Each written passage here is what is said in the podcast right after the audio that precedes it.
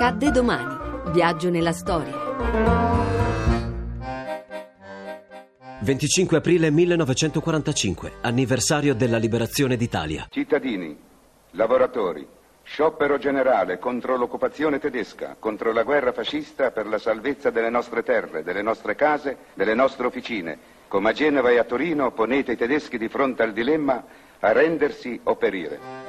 È l'anniversario della liberazione d'Italia ed è celebrato come data simbolica della liberazione dell'intero territorio nazionale dalla dittatura e dall'occupazione. La guerra di liberazione italiana fu il complesso di operazioni militari ed azioni di guerriglia condotte dalle brigate partigiane e dall'esercito cobelligerante italiano operanti nell'ambito della resistenza italiana al fianco degli alleati durante la campagna d'Italia. È vestito come i suoi soldati, Solo una stelletta d'oro sulle spalline indica il suo grado. Il tenente Mancastroppa vuol parlare ora dei suoi ragazzi. Prego, signor tenente. Ora che siamo giunti nel cuore dell'Italia settentrionale, molti di noi hanno la possibilità di rivedere le loro famiglie. Anch'io sono fra questi.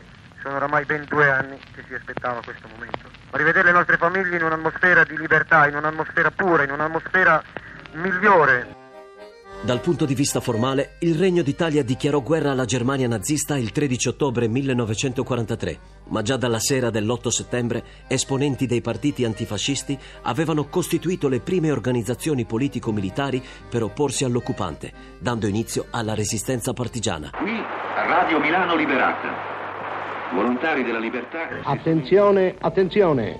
Qui Radio Bari. È la voce dell'Italia libera. L'Italia combatte. Questa trasmissione è dedicata ai patrioti italiani che lottano contro i tedeschi. Offensiva alleata da Arezzo minaccia di aggirare Firenze da nord-est. In questo settore Montegrillo sulla strada di Bibbiena conquistato da reparti dell'ottava armata. Le ostilità cessarono formalmente il 29 aprile 1945 con la resa incondizionata dell'esercito tedesco.